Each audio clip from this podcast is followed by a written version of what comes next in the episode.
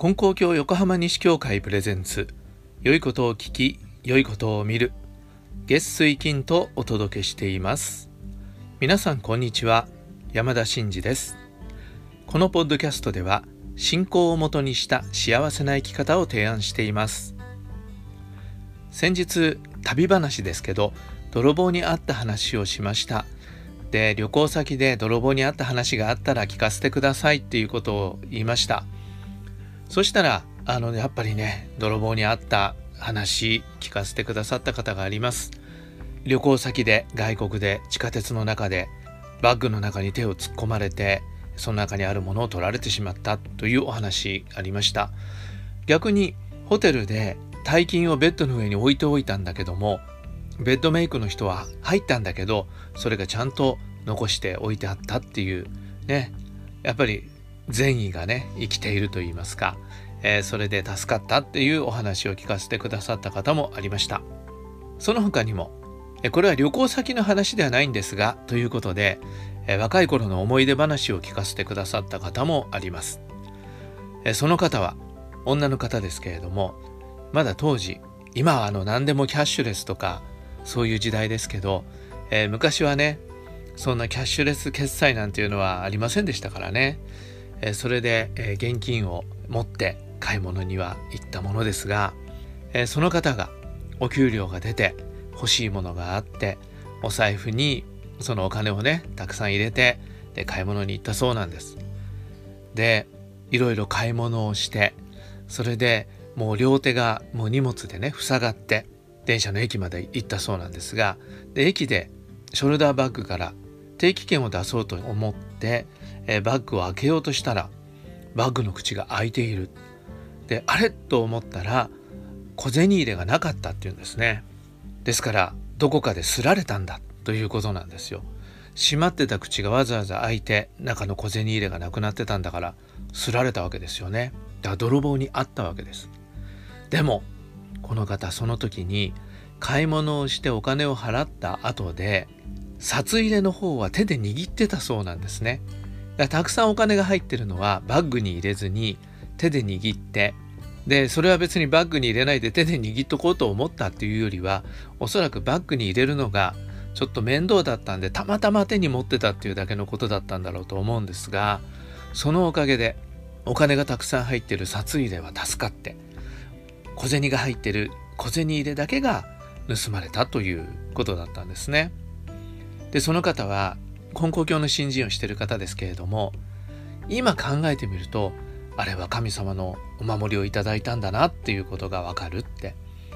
でも若い時にはそれが神様のおかげをいただいているということだなんていうことはちっとも思わなかったっていうことなんですね。ね皆さんどうでしょうね。小銭入れが盗まれたっていう方に目がいったらああ運が悪かったっていう話になりますけどでもねその方改めて今考えてみた時にそうなんだなってあの時偶然といえば偶然だけど神様が何かね手に握らせてくださって大きな難を小さな難に変えてもらったそういうことだったんだなっていうことを今になって分かったっていうお話でした。うん、ねまあ新人してると知らない間に神様が守ってくださってるっていうことがありますよね。大難を小難に小難を無難にお祭り会いただくって言いますけどまさにね大きな難を小さな難にしていただけたんだっていうことだったんだろうと思います、えー、この話を聞いてもう一つ思い出したことがあります。それはある方が自分の息子が財布を取られたという話を言ってきましたということをこうある人に言ったそうなんですね。